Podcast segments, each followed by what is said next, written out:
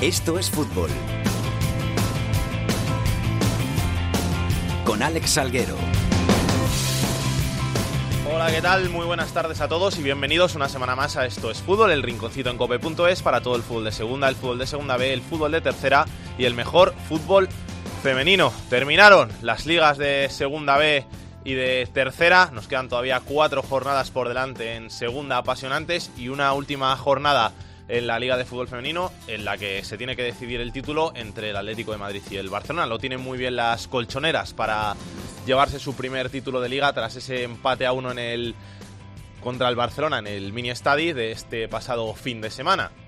Y antes de hablar de todo eso, vamos a saludar a las personas que nos van a hablar de ello. Yolanda Sánchez, ¿qué tal? ¿Cómo Hola, estás? Salve, pues muy bien, aquí como siempre a tu lado. ¿Todo bien? Todo bien, ¿y ¿Has tú? tenido una buena semana? Muy buena. No tienes ninguna queja, ¿no? Ninguna. ¿Tú, Ganga, has tenido buena semana? Sí, perfecta. Arrancamos la semana a las 4 de la mañana y hemos ido a mejor, claro que sí. A las 4 de la mañana Sí, arrancaste. sí, sí, el lunes. ¿Hubo baja de Sí, Alcalá? sí, sí, sí, sí. Sufrió- Pero gustoso. ¿Pero baja de puente o...? Mm. por- No sabemos, no sabemos. Lo dejamos ahí. Tenemos... Pero se lo tiene bien Se merecido, lo ¿eh? tiene bien merecido siempre. Alcalá es un grande. Hace mucho que no le veo, pero es un grande. Tenemos hoy invitado aquí en el estudio de Esto es Fútbol. Ya ha pasado por aquí y hemos dicho, pues, ¿a quién vamos a coger, a traer para hablar del playoff de ascenso a segunda? Alguien que haya estado en segunda B toda la temporada, que conozca a los equipos. Joya, ¿qué tal? ¿Cómo estás? Hola, muy buenas tardes. Pues muy bien, aquí encantado de estar con vosotros, hablar un poquito de los playoffs. Te vamos a hacer que te mojes, ¿eh?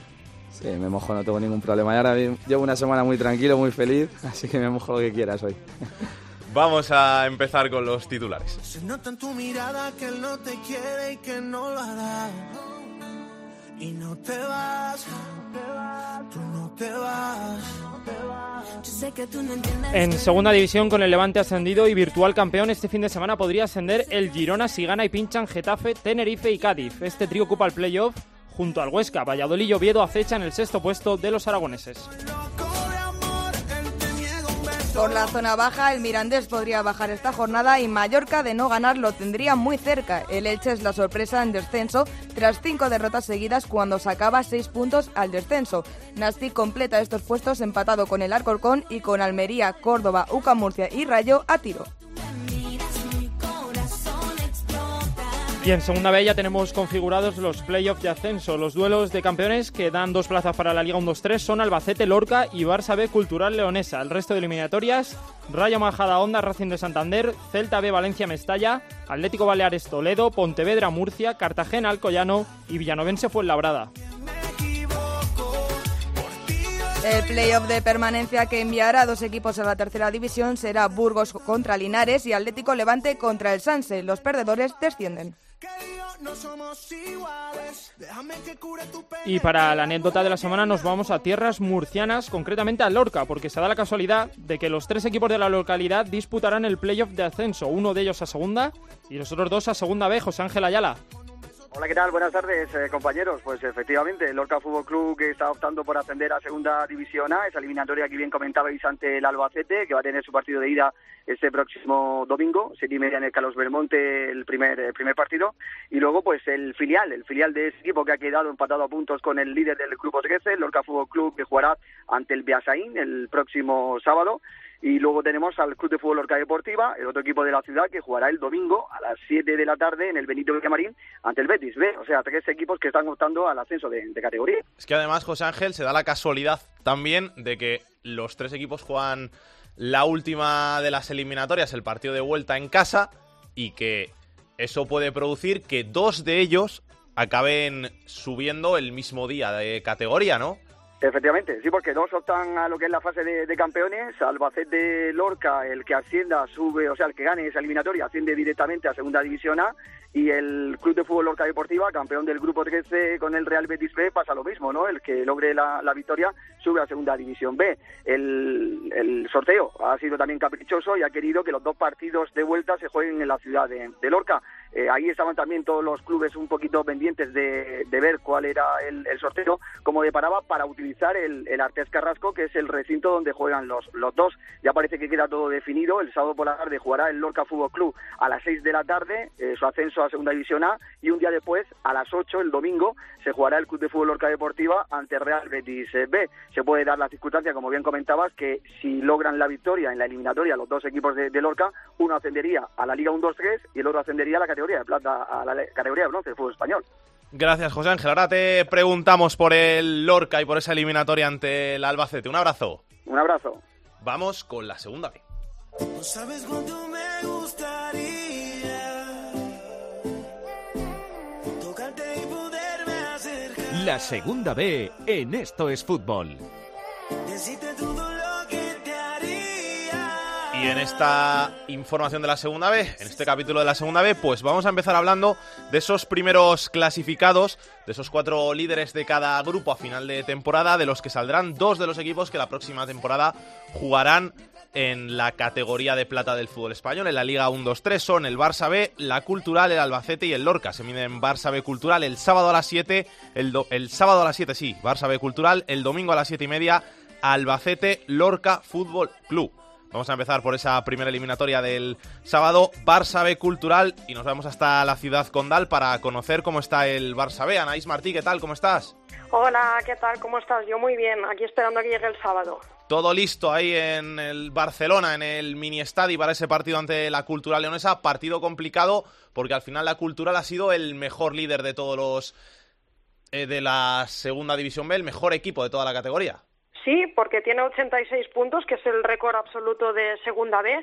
También es el equipo más goleador, han marcado 86 goles y solo han encajado 28. Además, llevan 45 años, que no son pocos, intentando llegar a la división de plata. También es el equipo que más veces ha jugado las fases de, de ascenso. Y ese es el rival con el que se va a encontrar el Barça B, que tenían claro que era el más complicado que les podía tocar, pero precisamente por, por esa complicación también están muy motivados, consideran que es un equipo que juega como ellos, mucho a la posesión y eso mm, sumado a que quieren volver a estar en la categoría de plata, recordemos que llevan dos años en, en segunda B, hace que estén eh, mm, viviendo una semana mágica y con muchísima ilusión.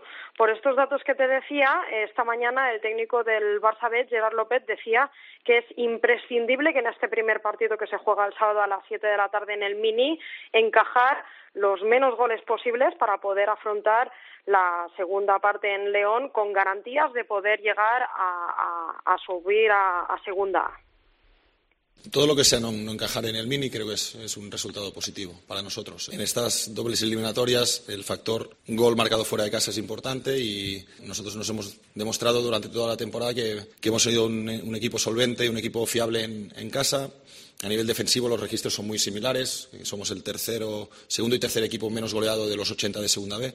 Los números son parecidos en cuanto a puntos, en cuanto a registros goleadores. Todo lo que sea no encajar en casa eh, para mí será bienvenido.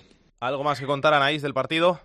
Pues que el técnico ha asegurado que es muy importante que la gente acuda al Mini a dar apoyo al equipo, más teniendo en cuenta el ambiente hostil que se van a encontrar en León. Hoy se han puesto a la venda las entradas para el público en general, van de 3 a 9 euros. El objetivo es que al menos se llegue a los 10.000 espectadores de los 15.000 que caben en el Mini. Un besito, Anaís. La semana que viene contamos cómo ha quedado ese partido de ida. Un beso, adiós. En la otra acera, en ese enfrentamiento, está la Cultural Leonesa, el conjunto de León que ha sido el mejor, como hemos dicho, de toda la categoría. Nos está escuchando su director general, Felipe Llamazares. Felipe, ¿qué tal? ¿Cómo estás? Hola, buenas tardes, muy bien. ¿Todo listo en el club para ese partido de ida en el mini estadi? Todo listo y con ganas ya de que, de que llegue. ¿Están preparados ustedes para competir por el ascenso? Sí, para eso nos preparamos, para, hemos, para eso hemos competido todo, todo el año y para eso llegan estos partidos, para competir precisamente por el ascenso. Se puede decir que ahora ha llegado el momento de la verdad, que están ustedes a dos partidos de subir y si no tienen otra oportunidad para intentarlo, que al final es lo que da esto de ser primero en, en el grupo. Claro, esta es la gran ventaja, por eso la lucha toda la temporada tan dura para ser primeros es para que te dé esta ventaja que, que tenemos, como tú bien dices, dos oportunidades. Pero ahora vamos a centrarnos en la primera y nuestra idea es eso, que en dos partidos conseguir ascender. Ese es el objetivo. Se dice señor Felipe, que ha tocado la eliminatoria más dura, que los dos equipos más fuertes de toda la segunda vez esta temporada, de los primeros de grupo, eran el Barça y la Cultural Leonesa, y que luego, un poquito menos fuerte, más igualada, es la eliminatoria entre el Albacete y el Lorca. ¿Lo ve usted así?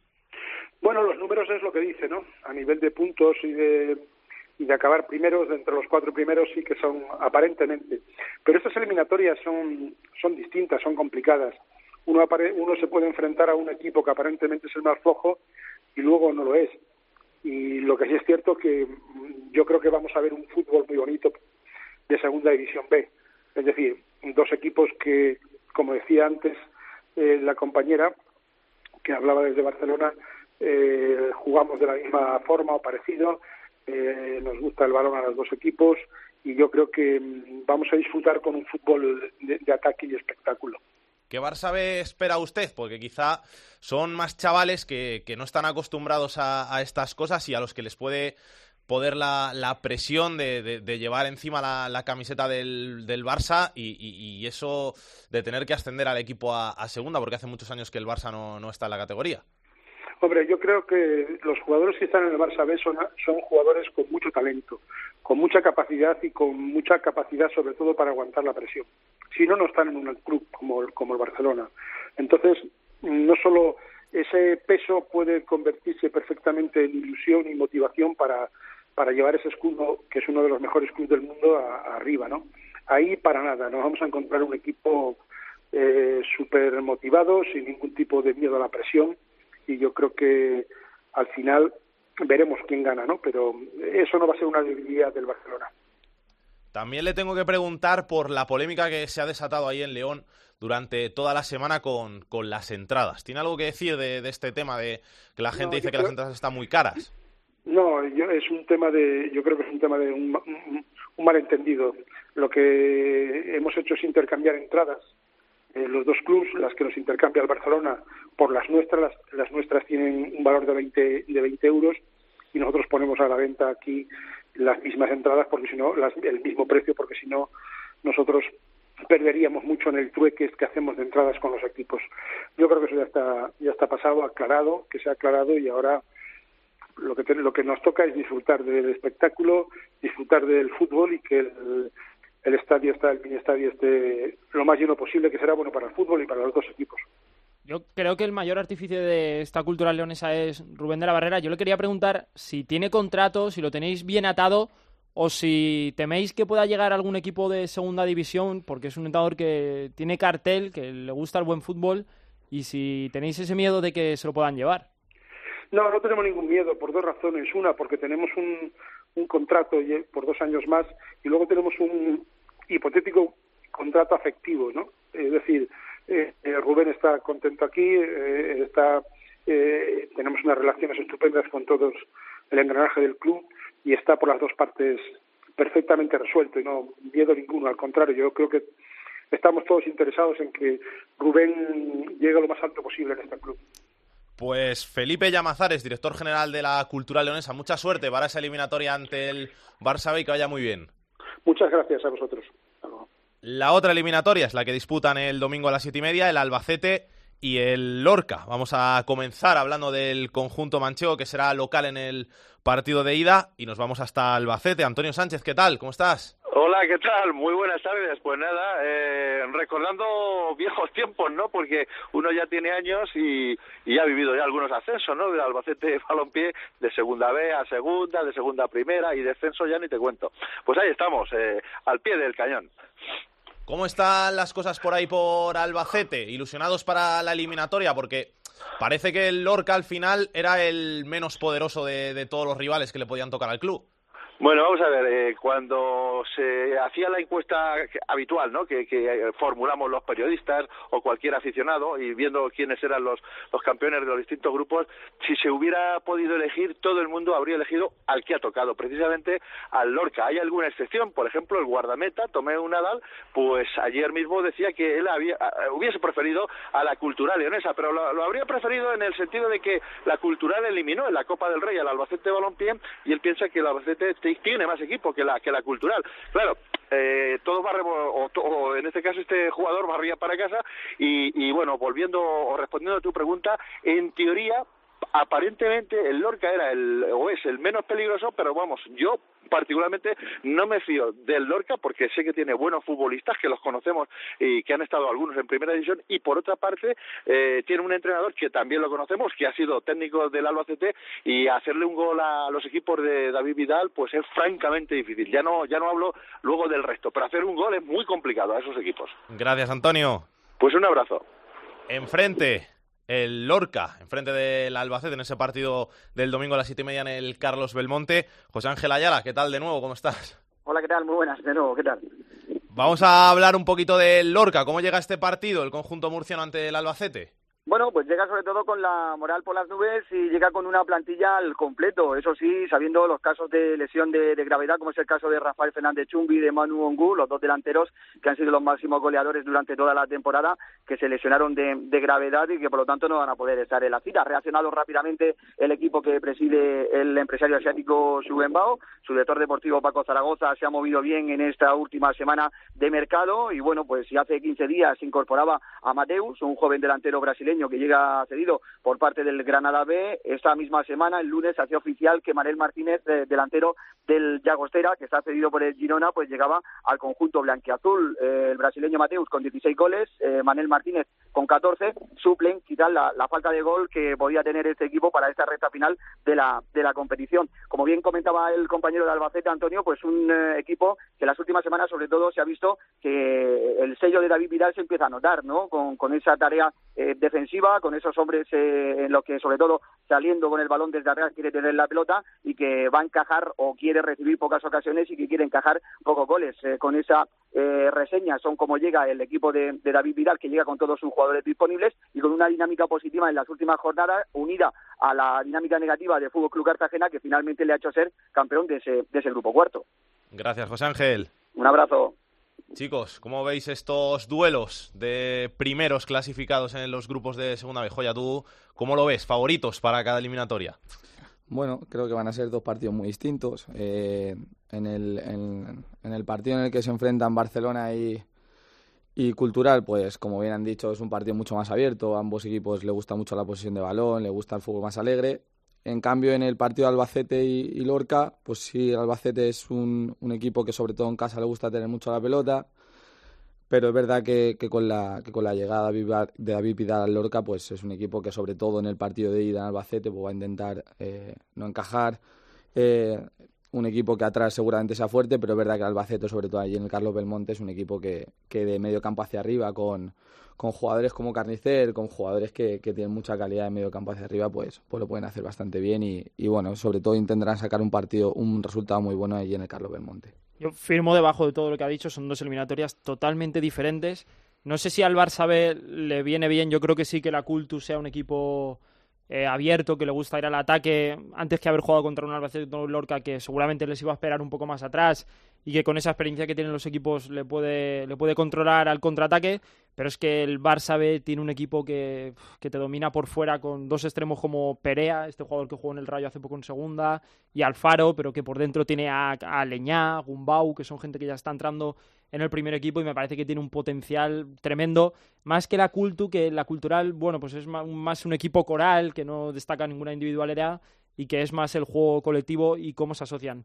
Yo creo que el Barça ver favorito y luego entre el Albacete y el Lorca, pues ahí sí que nos dejan muchas dudas. Eh, yo creo que estos partidos son eh, partidos en los que más que pues, la calidad de los jugadores es más bien el momento en el que llega cada equipo. El Barça B sí que es cierto que ha sido el campeón más fácil, digamos, lo tenía hecho desde más tiempo y la Cultu ha tenido que apretar hasta el final y eso puede ser un factor que se decante a la Cultu. El Albacete y el Lorca han tenido que apretar hasta el final sí o sí para ser campeones de liga. Y también veo un factor muy importante que son los entrenadores. Y me parece que entre el Albacete y el Lorca, el Lorca tiene más entrenador. de- por Eso aquello de- pienso yo también. por aquello de la edad y que ha vivido ya mucho y que la Cultu, como he dicho antes con Rubén de la Barrera, me parece que también tiene ahí eh, alguien que influye mucho en el juego de su equipo, como hace Simeone en el Atlético Madrid, y me parece que el momento de forma en el que se llega y el entrenador son muy importantes en estas eliminatorias tan cortas. Es que David Vidal es mucha experiencia en el banquillo, se ha visto en muchas de estas. sorprendió que cambiara el Lorca el entrenador, siendo primero a falta de pocas jornadas para, para el final de la temporada, pero es algo que le ha dado resultado a otros equipos en otras temporadas. Sin ir más lejos, el año pasado el Cádiz, que cambió de entrenador cuando queda una jornada para finalizar la liga, que iba de capa caída, que parecía que ni siquiera iba a jugar los playoffs, al final se, se mantuvo ahí, cambió de entrenador y acabó subiendo. Es que eso, la vida da muchas vueltas. Yo cuando leí que cambiaba de entrenador me imaginé aquella historia de ese club en el que ha entrado un grupo chino y en el que cambia por cambiar, como si estuviéramos jugando al, al PC Fútbol. No quiero a este entrenador ya, ficha a otro. Ficha a David Vidal, que es un tío con nombre. Pero bueno, pues eh, de momento le ha salido bien y ya veremos si en el playoff es así. Antes de hablar del resto de eliminatorias, Joya, te tengo que preguntar, que no te he preguntado, soy un descortés, ¿qué tal todo? ¿Bien? ¿Salvados ya, no? Muy bien, muy tranquilo. Una semana ya relajada y después de un año muy, muy intenso, donde al final pues tuvimos que apretar hasta la última jornada, pues la verdad es que una semana a partir de ese domingo a las 8 de la tarde mi vida es otra, mucho más tranquila. ¿Cuántos meses de vacaciones tiene un jugador de segunda B? Pues ahora mismo todavía no tenemos la fecha, pero imagino que sobre entre el 10 y el 15 de julio empezaremos la pretemporada. Y, pero por ejemplo el año pasado con, con la fase de ascenso pues tuvimos 13 días de vacaciones. O sea te que- da para irte a la playa en 13 días. Sí, sí, sí. Bueno, me dio, me dio para irme a la playa un poco, pero es verdad que el año pasado fue todo muy seguido y apenas llevo casi dos años ahora mismo compitiendo y es verdad que este mes y medio, dos meses, pues se agradece un poquito despejar la mente un poco. ¿Del futuro se puede desvelar algo? ¿Sigues ahí en el Naval? Tengo un año más y de, todavía con el Navalcarnero y, y bueno, si te digo la verdad, yo para mí en mi vida y llevo allí toda la vida y espero que me queden muchos años. Esperemos, esperemos. Que sea en segunda vez también.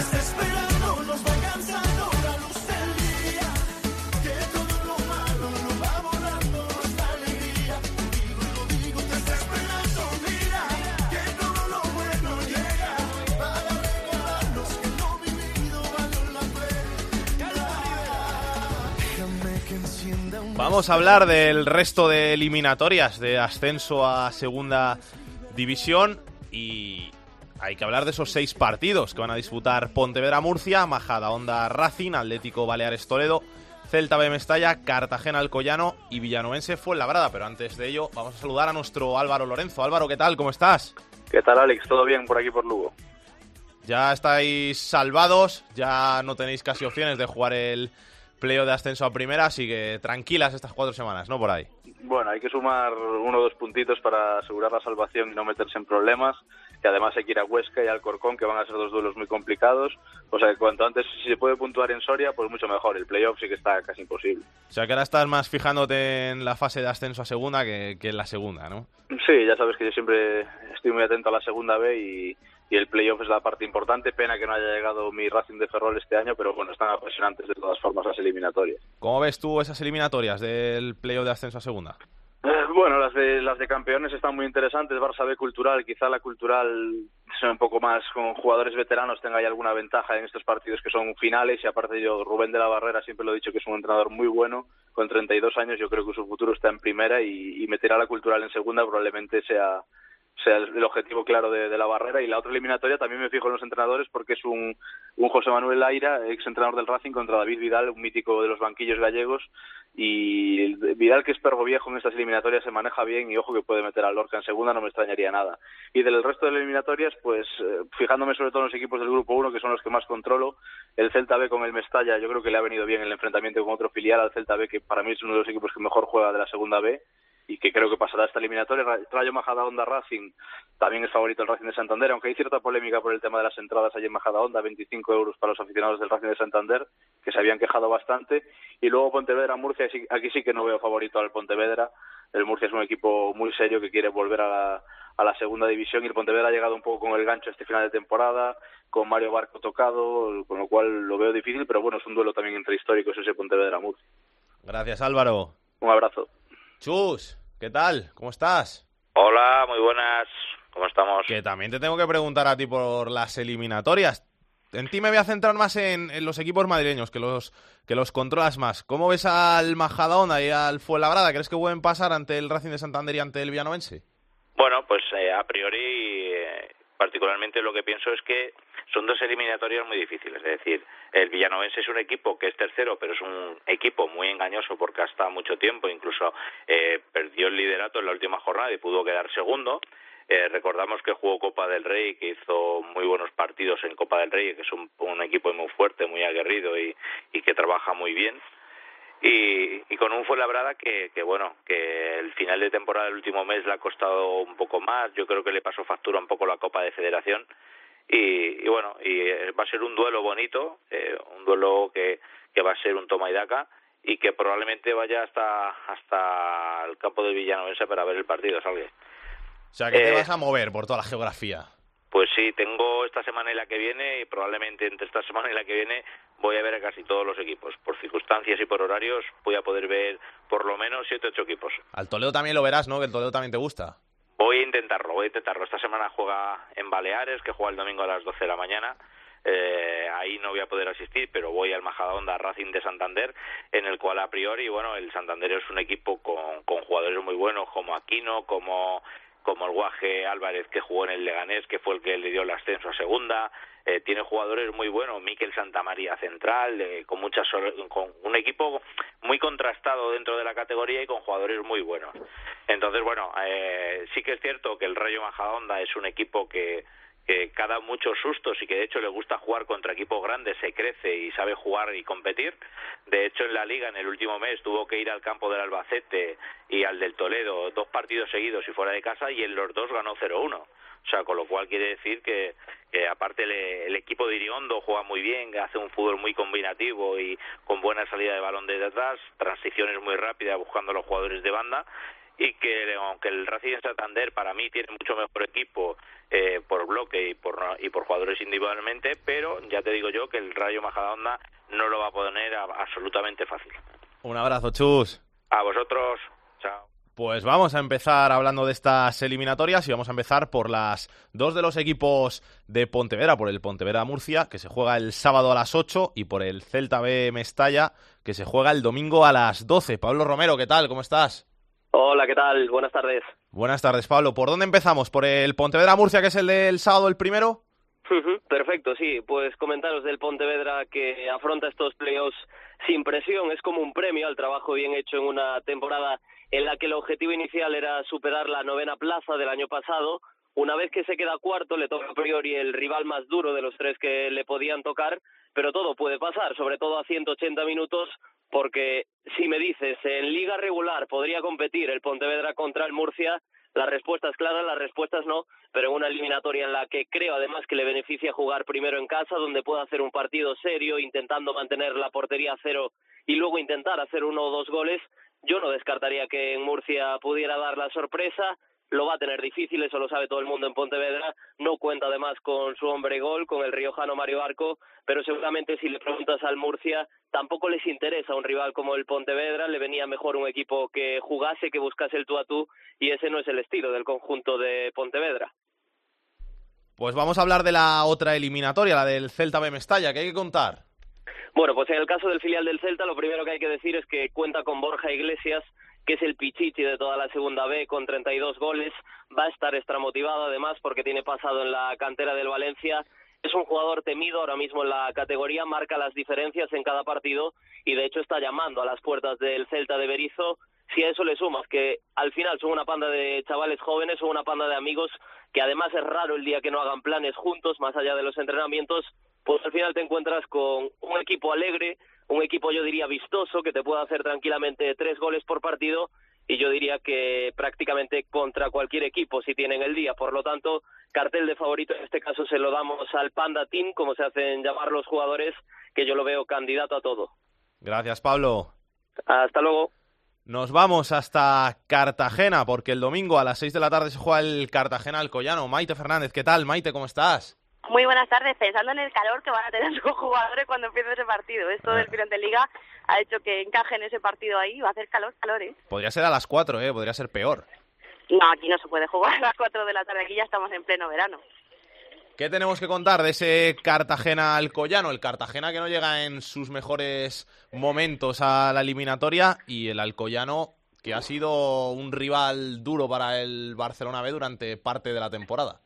Pues se aferra el Cartagena precisamente a los recuerdos de que el último ascenso fue en Alcoy, fue eliminatoria directa, los dos fueron campeones y eso es lo que está haciendo que se recupere un poquito la ilusión porque el equipo después de 37 jornadas entre la primera, la segunda, la tercera posición se la jugó en la última jornada y cuarto clasificado. Al final, como decimos, todos los recuerdos de, esa eliminatoria de Alcoy están haciendo que, por ejemplo, hoy sea un no parar el Estadio Cartagonova.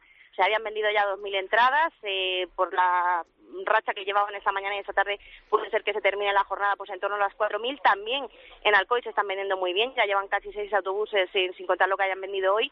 Y la verdad que el Cartagena ya muchas bajas en lo deportivo importantes, anímicamente muy tocado, pero oye, han empezado a decir que esto es otra cosa, que ahora empieza lo bonito y que están recuperados anímicamente. Así que vamos a ver, el primer envite será, como decías, el domingo a las 6. Ya se conoce que el domingo a las 8, el siguiente domingo será el partido de vuelta. Gracias, Maite. Un besito. Un beso. Otra de las eliminatorias es la que enfrenta al Majadahonda con el Racing de Santander, domingo a las 12 de la mañana. Santander, Gerardo Cisniega, ¿qué tal? ¿Qué tal? Muy buenas. Partido complicado para el Racing ante un rival bastante desconocido, quizá el de menos nombre de todos los que están en esta fase de ascenso. Hombre, vamos a ver, estamos ya en la parte final de la temporada. Estoy convencido que ningún equipo que se haya metido en la fase de ascenso eh, se le ha regalado nada y hay que tenerles a todos el máximo respeto. Pero bueno, sinceramente, yo creo que ahora mismo hay un mundo entre este Racing y, y casi casi cualquier rival de esta categoría, porque el Racing no ha sido líder, pero no ha sido líder en una temporada atípica, ha sumado 86 puntos, el récord histórico, solo ha encajado 20 goles, ahora está en un momento de forma extraordinario y con todo el respeto al Rayo Majadahonda, que, que por supuesto eh, se merece todos los elogios, creo que los cántabros son muy muy favoritos y tienen que demostrarlo desde el primer día. Por supuesto, máximo respeto al rival, eh, en eso está el equipo de Ángel Viadero y más teniendo en cuenta la racha de los madrileños que no han perdido los últimos nueve partidos, pero el Racing se siente favorito y aquí en Santander se vería como un auténtico fracaso caer eliminado en esta primera ronda, ¿no? Ha habido, entiendo, quejas ahí en Santander Sí. con las entradas, ¿no? Sí, ha habido cierto malestar por el precio de las entradas, porque ya sabéis que la afición del Racing es una afición que viaja y acompaña multitudinariamente al equipo. Eh, de hecho, esta temporada ha habido desplazamientos fuera del Sardinero con más de 4.000 personas y se esperan más de 2.000 aficionados en, Madrid este domingo. Y la verdad es que ha sentado un poquito mal el hecho de que hayan puesto el precio de las entradas a 25 euros, que es un precio bastante exagerado, teniendo en cuenta que aquí en Santander no se pasarán de los 10 o 15 euros. Pero bueno, es lo que hay. El aficionado racinguista va a viajar de todas formas. Yo entiendo que el Rayo Majadahonda quiere aprovechar para hacer caja y al final eh, sea más o menos caro, lo que estoy convencido es que el medio estadio de- del Cerro del Espino estará ocupado por racinguistas porque seguro que serán cientos, miles los que se desplacen este domingo a Madrid. Gracias, Gerardo. Un abrazo. Un abrazo. Otra de las eliminatorias se enfrenta también el domingo a las 12 de la mañana al Atlético Baleares y al Toledo. Jordi Jiménez, ¿qué tal? Hola, muy buenas.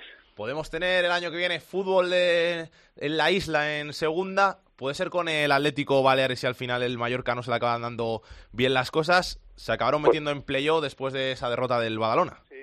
Pues mira, máxima expectación en la isla, efectivamente. El morbo está puesto en lo que pueda pasar en este futuro inmediato con el Mallorca y el propio Atlético Baleares, porque efectivamente podría darse a la inversa. De momento, el Mallorca tiene problemas para mantener la categoría y el Atlético Baleares va a afrontar esta fase de, ascenso. Nunca en la historia ha estado el Atlético Baleares por encima en categoría que el Mallorca, pero nunca digas nunca jamás.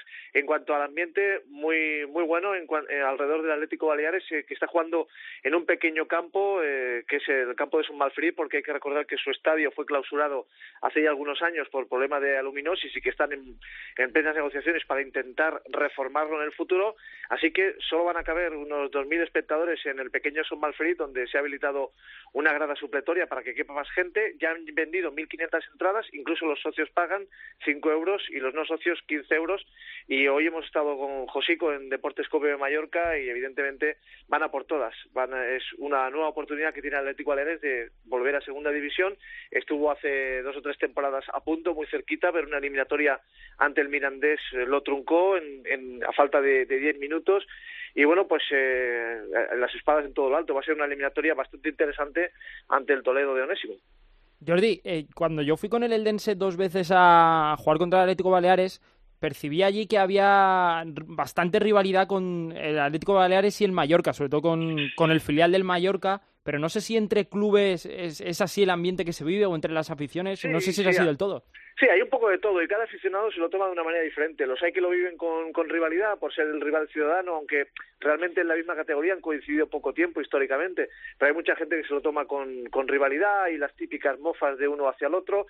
Y luego hay gente que se lo toma de otra manera absolutamente distinta, que puede ser mallorquinista y que también sigue y le desea lo mejor al, al Atlético Baleares y viceversa. Yo- O sea, yo conozco de todo en- en los dos lados. Gracias, Jordi. Hasta luego. El último partido, el que enfrentará a las 6 el domingo al Villanovense y al Fuenlabrada. Rodrigo Morán, ¿qué tal? ¿Cómo estás? Hola, ¿qué tal, compañero? Buenas tardes. ¿Qué tenemos que contar de ese partido? Bueno, es un partido, yo creo que es una de las eliminatorias posiblemente, son todas igualadas, es normal, pero es de las más igualadas porque yo creo que Villanovense y Fuenlabrada han tenido una trayectoria bastante similar. El Villanovense eh, es su segundo histórico playoff, quizás no tiene tanta obligación como el Fuenlabrada, que quizás diseñó su partido, perdón, su temporada para, para lograr el ascenso. El Villanovense eh, la diseñó para ver si podía repetir playoff pero lo cierto es que el equipo de Manolo Sanlúcar, el equipo extremeño, ha, ha jugado muy bien. Yo creo que ha sido eh, posiblemente junto al Cartagena los dos equipos que mejor han jugado y, y yo creo que va a ser una eliminatoria muy pareja que está condicionada eh, posiblemente por la ausencia en el primer partido de Jesús Rubio, el, el medio centro del Villanovense, que creo que es el mejor jugador serón y eso sin duda va a condicionar mucho el fútbol de, los de los locales. En los visitantes ya sabéis que el hijo de- del mítico Luis Milla, que también se llama Luis Milla, es el auténtico cerebro del Fuenlabrada y vamos a ver qué resultado saca aquí para después eh, recibir al Villanovense en el Fernando Torre. Un abrazo, Rodrigo. Un abrazo, hasta luego.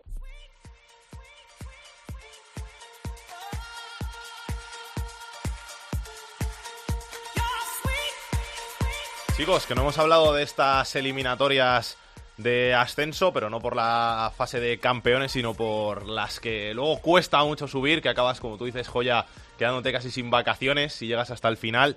¿Cómo las veis?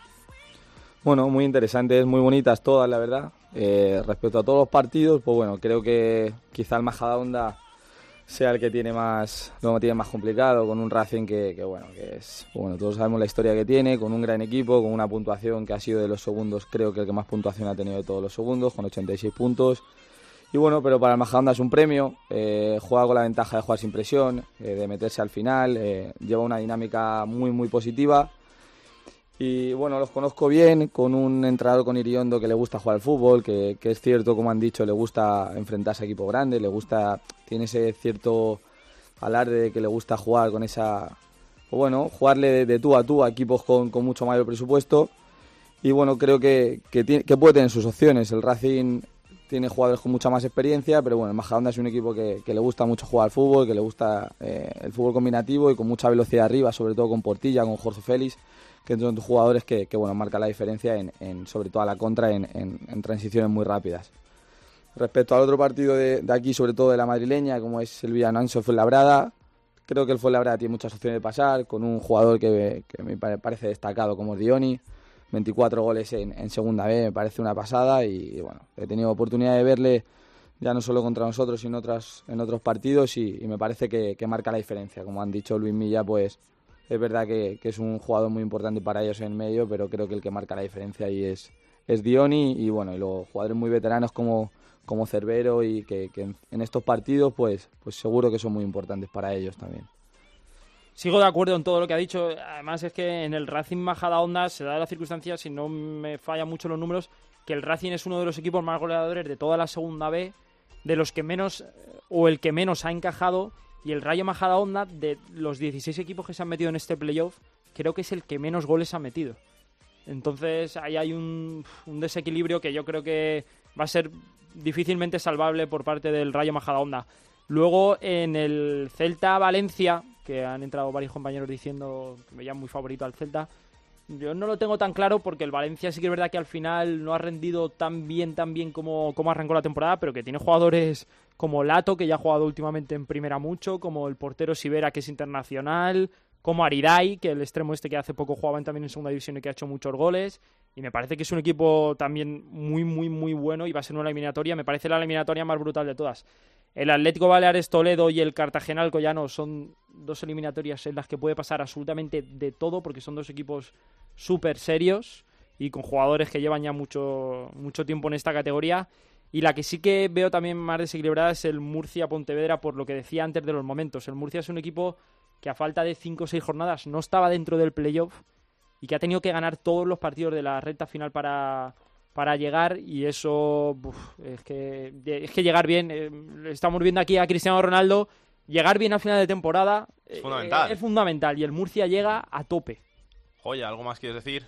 Bueno, sobre el Baleares Toledo que han tenido comentado, creo que hay una pequeña cosa que, que cada vez que me enfrenta a equipos de las islas y es que los equipos de las islas cuando vienen a la península sufren, sufren mucho y, y a no ser que es verdad que allí que, que el Atlético Baleares saque un gran resultado y, venga aquí, el Toledo es un equipo muy compacto, las cosas las tiene muy claras, es un equipo que encaja pocos goles y que, y que cuenta con la veteranía de muchos futbolistas, un equipo muy veterano y ya te digo, es verdad que los equipos de las islas cuando vienen a la península pues, pues lo acaban sufriendo y bueno, yo confío en que Toledo, Fuenla eh, puedan pasar y bueno, espero que Majadahonda también, aunque es verdad que, que de todos los madrileños es el que más difícil lo y al. Toledo el fútbol le debe una porque el año pasado le dio un baile un baile al Hércules en la ronda de, de promoción y al final acabó ganando el Hércules esa eliminatoria que no pudo subir pero jugó de maravilla Nos has contado durante esta temporada Sí. de un amigo tuyo que llevaba un comunio de segunda vez, Dani sí, Martínez. ¿no? hablemos de bronce Hablemos de bronce, es verdad, que estuvimos aquí haciendo...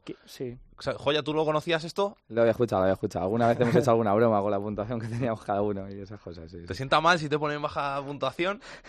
Sí, sí, seguro que es de mirar el as y el marca todos los cuánto- lunes para ver la picas me puntuación. han puesto. Tenemos piques, Sí. tenemos piques, es cierto, pero Sí. bueno, bueno, siempre dentro de, de- del compañerismo. Te ves ahí con un 3 y eso tiene que molar, el verte con un 3. Te vienes, te vienes un poquito más ancho a casa, ¿eh? te vienes un poquito más anchito a casa. ¿Nunca te ha pasado esto que llegas y dices, joder, qué mierda de partido he hecho hoy? Y luego miras el as y dices, hala, tengo dos picas. Me pasaba mucho antes en, en el, bueno, el diario que tenía de Gol de Madrid, que siempre teníamos un premio y, y siempre es verdad que podías hacer un- una ruina de partido y luego aparecías como entre los mejores jugadores del partido y parecía que no era tan malo. Pues vamos a hablar con Sí, el y- y- creador de Hablemos de Bronce, Dani Martínez, ¿no? Dani, ¿qué tal? ¿Cómo estás? Hola chicos, muy bien. ¿Todo bien? Todo bien. ¿Qué tal funciona el juego? ¿Hemos crecido poco a poco? Pues hemos llegado a tener 5.400 usuarios Vaya, así que no, no está nada mal para, para ser la primera. muy bien, muy bien. A ver si la que viene le damos otro saltito, subimos un poquito más y, y conseguimos que, que el juego esté donde, donde se merece, porque más de 5.400 personas son las que siguen la segunda B y si muchos de ellos se enganchan, ya verás cómo, cómo disfrutan con el juego. Sí, yo creo que se divertirán. Además, es una, una, una opción que te da el, el disfrutar la segunda vez de- desde otro punto de vista, ¿no? Porque estás más pendiente quizá de, de- de las actuaciones de los jugadores, no solo de tu equipo, y es, es divertido. Me ha preguntado Carlos antes, me ha dicho, oye, ¿por qué no le preguntas ahí a, a Dani que nos haga, ahora que ha terminado la segunda B, un, un once ideal de, de la categoría? Así que adelante. Y además que yo ya lo he visto y hay muchísimos jugadores, la gran mayoría de ese 11, que van a jugar el playoff. Sí, bueno, eh, a ver, yo saco estadísticas semanalmente y, al fin y al cabo en, en el, en el 11 este he puesto jugadores que, bueno, sí, la mayoría, mayoría no todos están en playoff. Lo que pasa que sería muy injusto dejarse, dejarse de lado algunos, ¿no? Porque, porque bueno, no, no todos entran en playoff. Hay, hay quien ha hecho temporadas individuales muy buenas, como se me ocurre Jonathan Martín del Guijuelo, central, nueve goles, 36 años, pues me parecería injusto no destacarlos, ¿no? Pero, pero bueno, vamos con el 11 y, y a ver qué os parece. A ver, eh, portería he puesto Iván Crespo. ¿Sí? Por segunda, Iván Crespo por segunda temporada consecutiva portero menos goleado de la categoría y creo que creo que se merece estar ahí. Del Racing. Del Racing de Santander, exacto. ¿Qué tenemos de defensas? Eh, de defensas tenemos en el lateral derecho Ángel Bastos, que ha jugado prácticamente, no prácticamente no ha jugado todos los partidos con la Cultural, que ha hecho una muy buena temporada, y en el lateral izquierdo a Javi Bonilla, el Pontevedra. También gran temporada, ha marcado 6-7 goles y, y bien, están ahí en están ahí en el playoff. En el centro de la defensa, Iván González de la Cultural y Adrián Jiménez del Toledo. En el centro del campo, Álvaro Peña del Racing y Johnny Míguez del Alcoyano. que es el hermano de Saúl. Sí, sí, sí. Que es el hermano de Saúl, pero bueno, 11 goles ha marcado el muchacho. Merece estar ahí. Eh, después, dice 4-2-3-1, pues arriba hemos puesto a Alex Gallar en banda izquierda. También ha hecho un temporada con la Cultural, 17 goles. Jesús Alfaro lo he puesto por la derecha, Barcelona B. Y en la media punta he puesto a Dani Aquino y arriba, como no podía ser de otra forma, a Borja Iglesias, que 32 goles es el, es el récord histórico de la categoría. Equipazo, equipazo. Tiene buena pinta, ¿verdad? Que, que Sí, en, sí, sí. que en segunda competiría, ¿eh? Sí, hombre, que sí competiría. Y muchos de ellos los veremos el año que viene en segunda. Aunque no suban sus equipos, seguro que alguno ya les ha echado el ojo y juegan en la categoría de plata. Incluso en primera. Puede ser, sí, sí, incluso en primera. Pues muchas gracias, Dani. Gracias a vosotros. Un abrazo muy grande. Un abrazo fuerte. ¿Vosotros os atrevéis a dar un 11 o por lo menos no un 11, pero algunos jugadores? Yo de lo, puedo- de lo que he podido ver, sobre todo aquí en, en el grupo 2, pues eh, hay sobre todo dos jugadores en la Real que me encantaron cuando jugué. Uno es el mediocentro Zubeldia, eh, ha debutado con el Primera División y cuando jugamos contra él, si lo he visto en la tele, me parece un futbolista que, que, bueno que jugará en Primera muy pronto. Otro es Kevin Rodríguez, también lateral izquierdo, ¿no? izquierdo. Jugó contra el Madrid. Muy, muy bien. Muy bien. Con el balón en los pies muy bien. Muy rápido, mucha calidad. eh, llega a línea de fondo, combina muy bien. Me encantó. Y bueno, y otro, como he dicho, pues que me parece un escándalo es, es Dioni. Que, bueno, evidentemente no podía hacer nada contra 32 goles que había hecho. eh, pero, pero 24 goles en un Fuenlabrada creo que, creo que es muy merecido. ¿Con Odriozola jugaste contra la Real? Que dicen que, que es muy bueno el Sí, chaval, sí, el sí, lateral sí. derecho. Sí, sí jugué. Y va muy bien. Luego tienen también otro, otro lateral derecho que en la vuelta jugó contra nosotros, que es juvenil, igual, que no recuerdo ahora mismo el nombre, muy bien. La verdad es que los filiales, los dos filiales, eh, han tenido jugadores con muchísima calidad. Y John Bautista de la Real, que ya está jugando también partidos en primera y que es un escándalo, de un delantero completísimo, que tiene una calidad que es fuerte, alto, es impresionante. Yo te añado algún nombre más del, del grupo 1.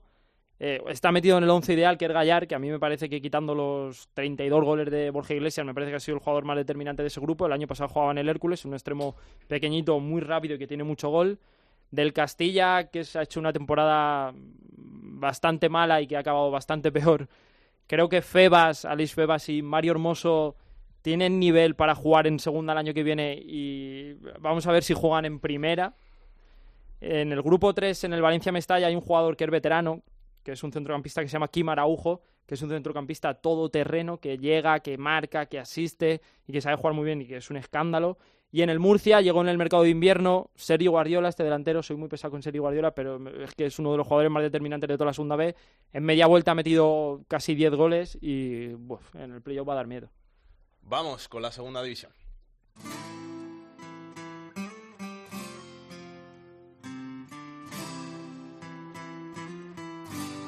Qué suerte la mía de haberte encontrado, de haberme regalado solo un poco de ti y embrujado.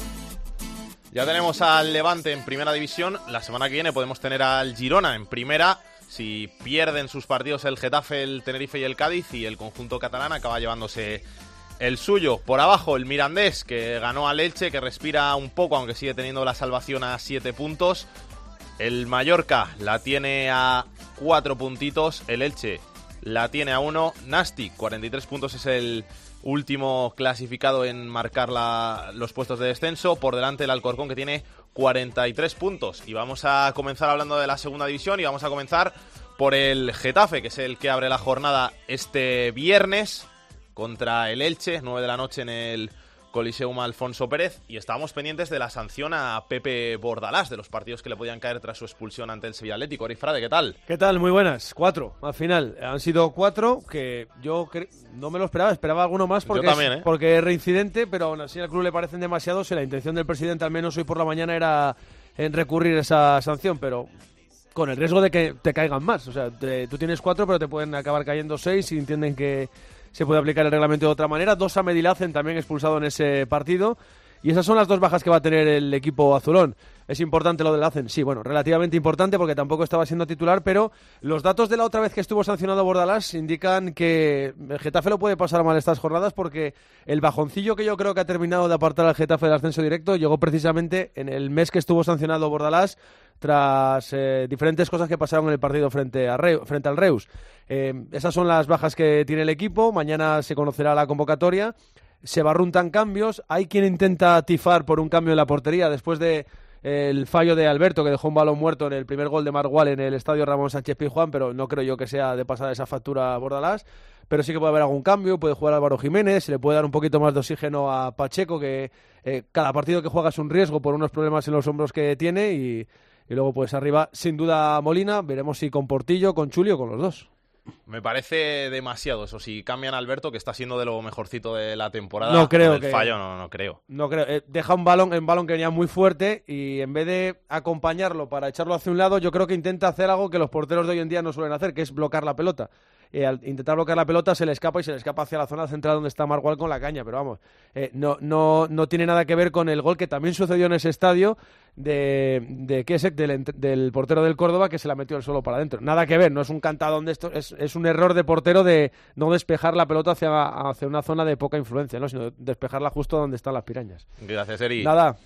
Toca hablar también del Huesca, del conjunto de Anquela, que sigue en esas posiciones de playoff, 56 puntos, aunque le ha alcanzado el Valladolid y que intentará este fin de semana mantener ese puesto. Pablo Barrantes, ¿qué tal? ¿Cómo estás? ¿Qué tal, Alex? Muy buenas.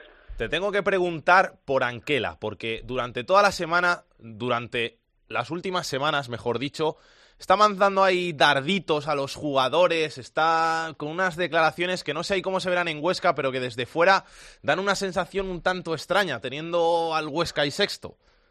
Sí, bueno, pues todos las estamos viviendo con extrañeza. La verdad que no entendemos. Eh, luego, pues eh, vas profundizando y te vas enterando un poquito, porque bien es cierto que no le gusta el rendimiento de algunos de sus futbolistas arriba, sobre todo los que más nombre tienen, como puede ser Vadillo, Samu Saiz en ciertos instantes, pero eh, también ha cargado contra los representantes de los futbolistas, que dice que en estas últimas jornadas pues les come un poquito, eh, les comen la cabeza a los jugadores, eh, haciéndoles más egoístas, no pensando en, en el objetivo grupal, tirando más por por eh, bueno pues por el futuro no de cada uno. Muchos están jugando el contrato del año que viene. Bueno pues está detectando cosas y a mí lo que no me gusta y hablo claro a título personal es, es que se esté aireando tanto que cada rueda de prensa de, del míster tanto previa a un partido como después eh, no sabemos a qué atenernos porque sabemos que va a cargar que va a lanzar algún mensaje eh, a, distintos estamentos o bien al su vestuario o bien a, a la directiva y, y, bueno y al final yo creo que todo esto nos favorece cuando estamos viviendo el mejor momento de la historia del Huesca. Es que nunca antes ha vivido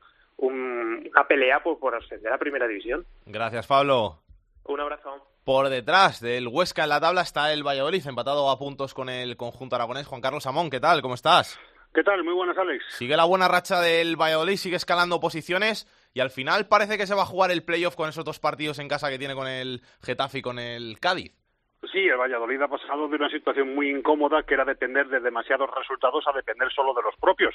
Diez puntos de los últimos doce disputados, cuatro sin perder, dos victorias consecutivas y la oportunidad de ampliar esa racha el próximo domingo a las doce de la mañana en Andúba ante un Mirandés que está virtualmente descendido y que puede recibir la puntilla definitiva de manos de sus vecinos más cercanos. Hace un mes el Valladolid encajaba seis goles en el campo del Sevilla y prácticamente nadie daba un duro porque los dos meses largos que quedaban de competición tuvieran aliciente alguno. Pues fíjate, nos hemos plantado realmente en una situación en la que si el Valladolid gana todos sus partidos, juega el playoff sí o sí, porque ahora mismo se encuentra a tres puntos del Cádiz e independientemente de lo que hagan el resto, jugártela a un partido con el Cádiz significa que una victoria te garantiza pasar a la fase de ascenso, ya que el Valladolid ganó en el último partido de la primera vuelta en el Carranza y le tendría ganado el averaje particular, lo que le daría la ventaja clasificatoria. Valladolid está viviendo ahora mismo una especie de dulce despertar.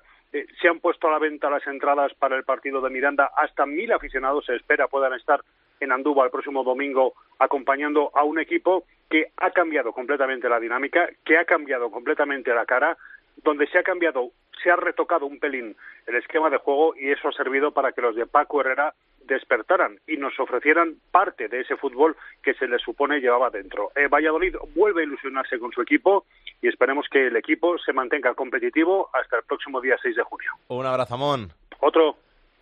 Por abajo, tenemos que hablar del Elche, que después de esa malísima racha de resultados, finalmente ha caído a puestos de descenso. Jero Tormo, ¿cómo estás? Hola, ¿qué tal, Alex? Bueno, pues ahí estamos, ¿no? Intentando llevarlo de la mejor manera posible, no solamente uno, sino también el equipo.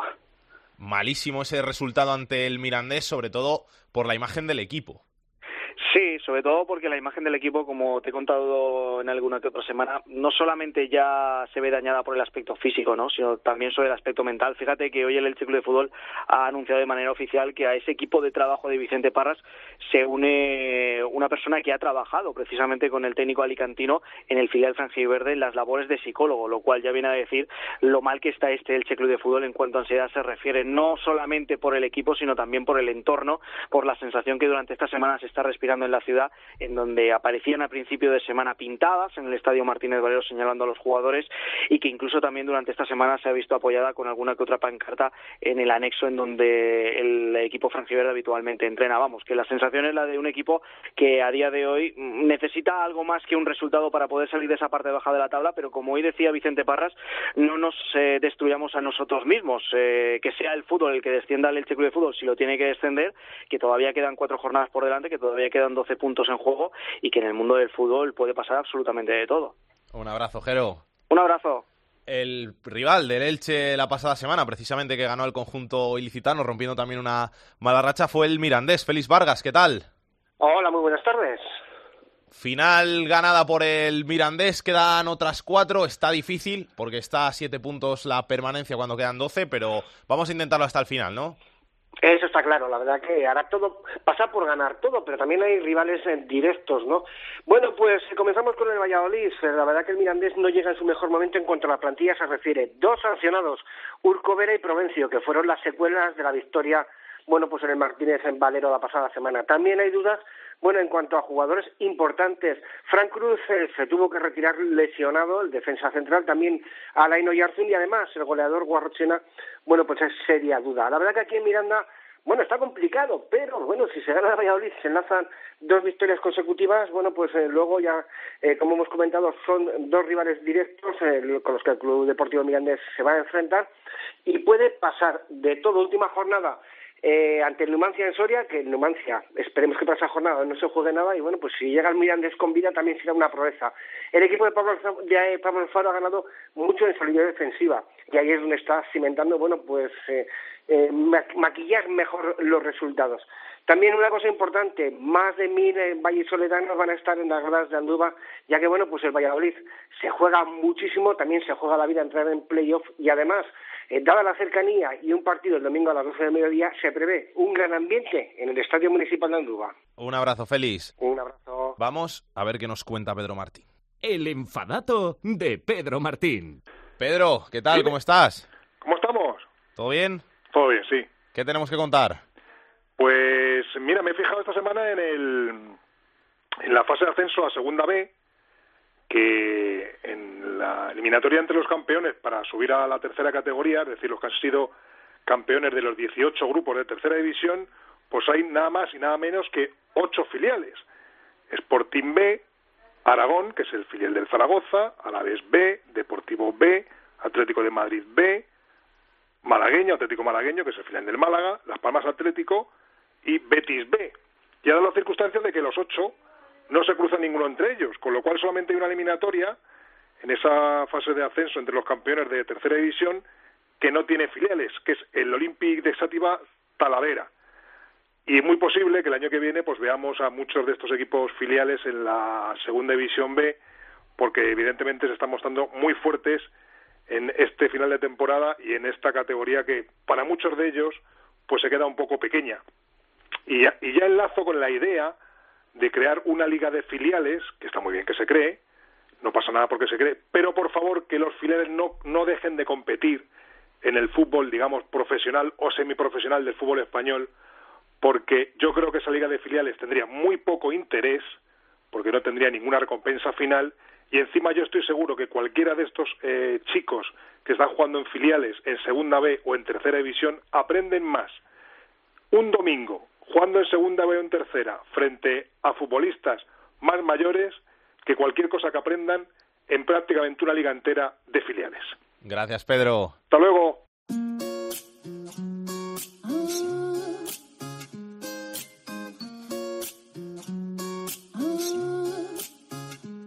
Vuelvo a preguntar, quisiera saber. El fútbol femenino en Esto es Fútbol. El tiempo se va para no volver. Quiero abrir los ojos, ver que no se pierde.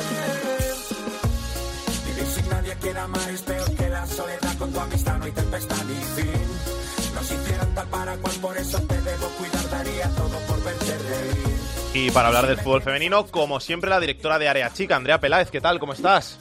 Hola, Salgue, ¿qué tal? ¿Cómo estás? Yo muy bien, ¿y tú?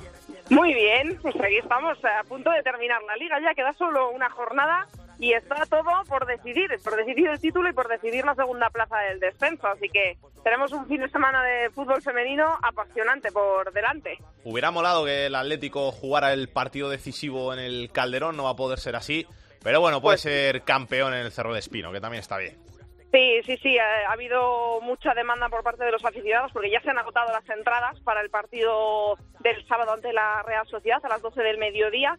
Se han agotado y muchos eh, seguidores del Atlético de Madrid se han quejado porque han tenido más plazo los socios para retirar sus entradas, han tenido tres días y luego las entradas que sobraban las abrían al público y muchos se han quejado de seguir toda la temporada del Atlético de Madrid femenino y que ahora mismo se queden sin entradas y tengan prioridad gente que quizá no ha seguido la temporada tanto.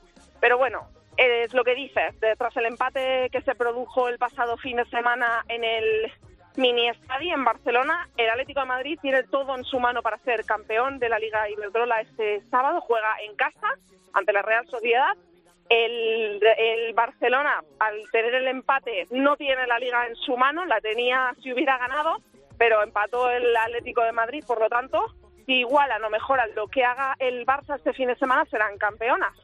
Por primera vez en su historia, está el Atlético de Madrid ante su partido más importante de la historia. Y por abajo, Oyarzun o Albacete, el tacuense ya está descendido matemáticamente. Oyarzun y Albacete son los que pueden eh, los que van a luchar por esa por salvarse por no caer en esa última plaza del descenso el Albacete juega ante el Betis el Oyarzun lo hace ante el Zaragoza que están muy cerquita en la tabla así que también todo por decidir para ver el descenso de este año ¿Algo más que contar? nada más salgue Pues muchas gracias y que pases una feliz semana. igualmente un besazo No sabes cuánto me gustaría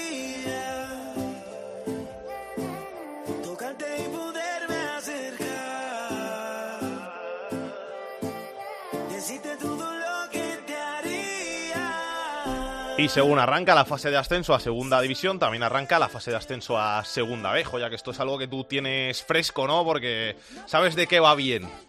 Pues sí, sí, sí. He tenido la suerte de poder disputar dos playoffs, eh, el último llegando hasta la fase final y pudiendo ascender y, y la verdad es que es una es un mes y medio, meses muy muy bonitos, de mucha de mucha tensión y, y donde de verdad pues vives el fútbol de, de una manera diferente. Se te hace demasiado largo, ¿no? Estos son demasiados partidos. Sí, sí, porque cuando ya llegas, pues bueno, con muchos partidos encima, con, con 38 jornadas detrás y, todavía te esperan seis partidos más si llegas al, al final, con donde son partidos de, muchísima tensión, donde, donde no son partidos normales, donde la gente aprieta mucho y a, la, y a la par que son bonitos, pues son partidos donde desgastan mucho y, y donde llegar a la fase final es, cuesta muchísimo, la verdad. Lo que pasa es que yo te lo digo desde mi perspectiva, tiene que molar eso de, de viajar, ¿no? Porque estás, al final tú juegas en el grupo madrileño, estás todo el año viajando por, por Madrid, que no son viajes tan, tan largos y que luego te toca un equipo de Canarias o un equipo de Galicia o de donde sea, y eso tiene que molar. Pues sí, la verdad es que para jugadores que no somos eh, profesionales de esto y que, y que no vivimos de ello, pues eh, te sientes profesional. Por un fin de semana te sientes profesional con, con tu viaje, con tus compañeros, con una convivencia un fin de semana pues con ellos, en el hotel, concentración, vídeo. Te sientes profesional y, y lo vives de una manera pues con mucha tensión, sabiendo lo que te juegas y, y la verdad es que es muy bonito, es muy bonito. Es, es eh, pues algo que, que- que lo recordaré toda la vida y- y espero poder disputar más. ¿Algún consejo que, que le darías a algún jugador que, se va a disputar esta fase de ascenso? Bueno, que los partidos son muy largos, que, que, que las eliminatorias duran 180 minutos, que, que no puedes intentar decantar la eliminatoria a los primeros 90, porque muchas veces esa excesiva tensión te pasa factura con, con tarjetas, te tienes que saber que con tres tarjetas te pierdes un partido, eh, donde la gente aprieta mucho y donde tienes que saber que tener que hacer los partidos largos, intentar llevarlos a tu terreno y, y que y eso, sobre todo tener claro que, que la eliminatoria son 180, que son dos partidos y donde no, en ningún partido, en ninguna eliminatoria la vas a finiquitar en el primer partido, eso lo tienes que tener claro.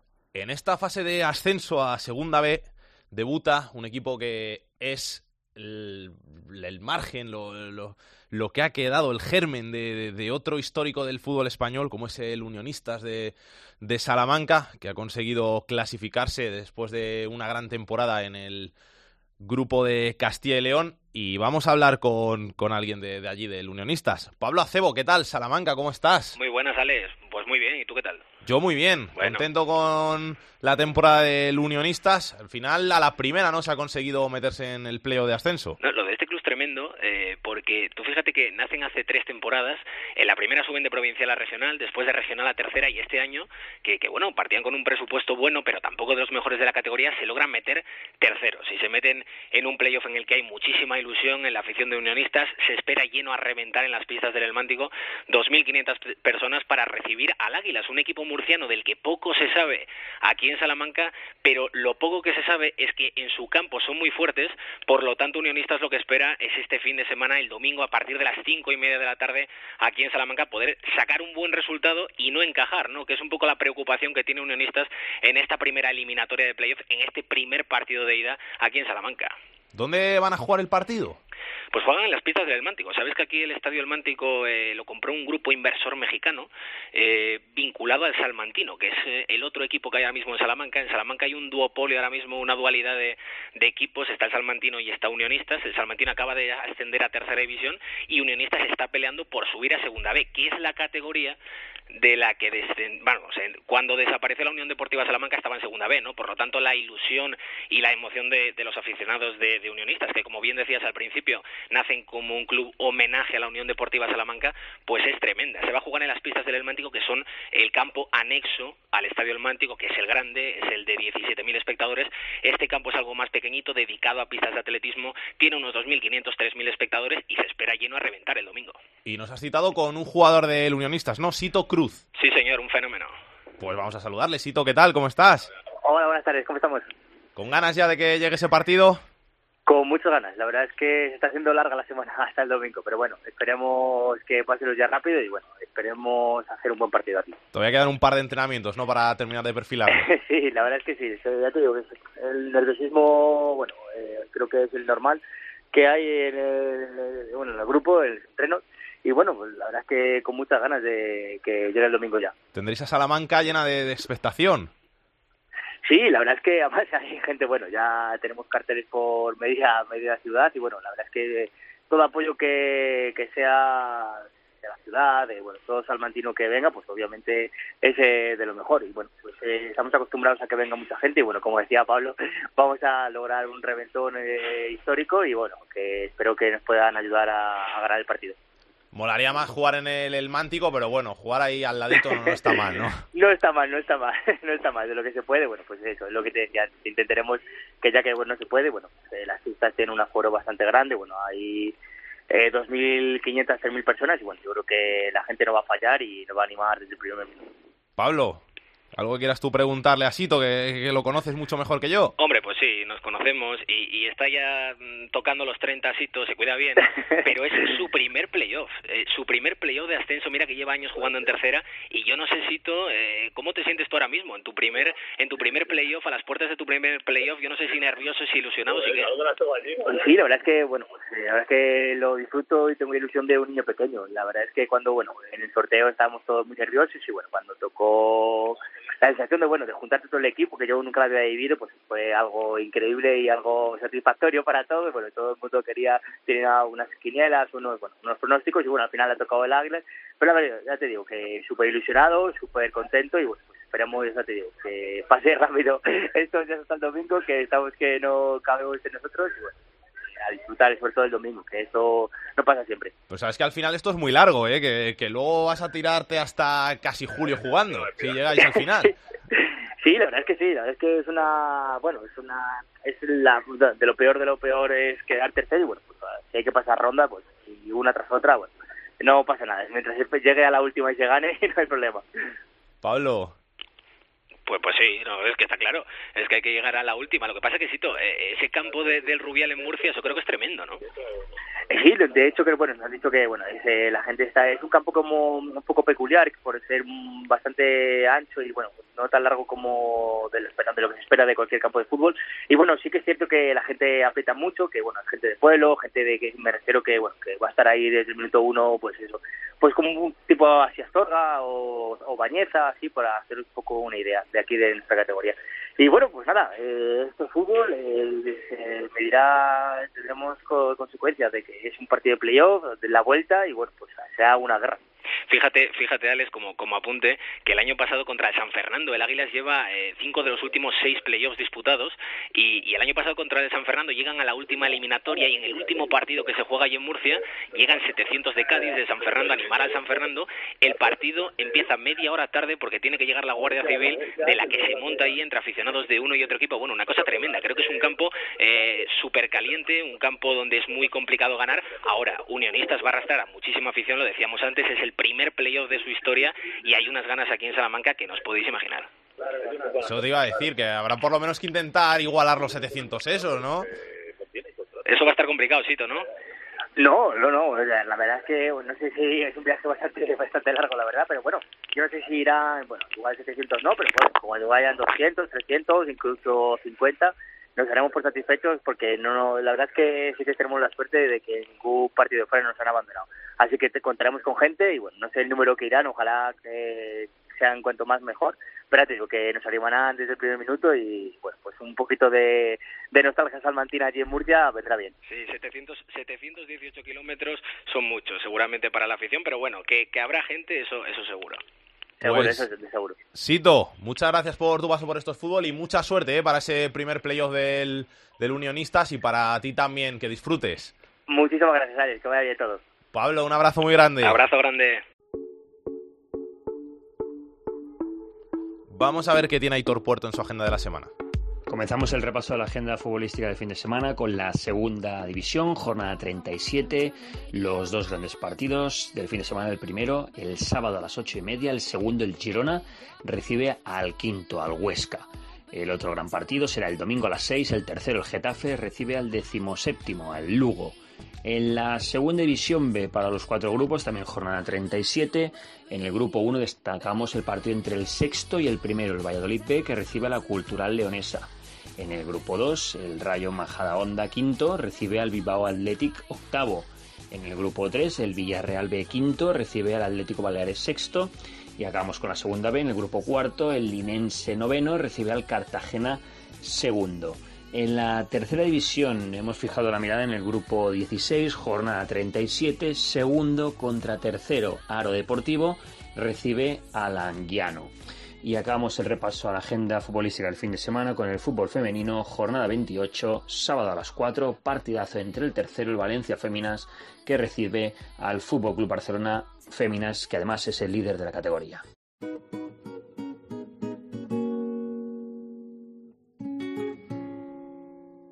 Hola, soy Jorge Miramón, jugador del Reus, y quiero dedicar la canción Desde que estamos juntos de Melendi a los oyentes de Esto es Fútbol. Mientras que sonaba un tal Romeo en un balcón de la vieja Habana.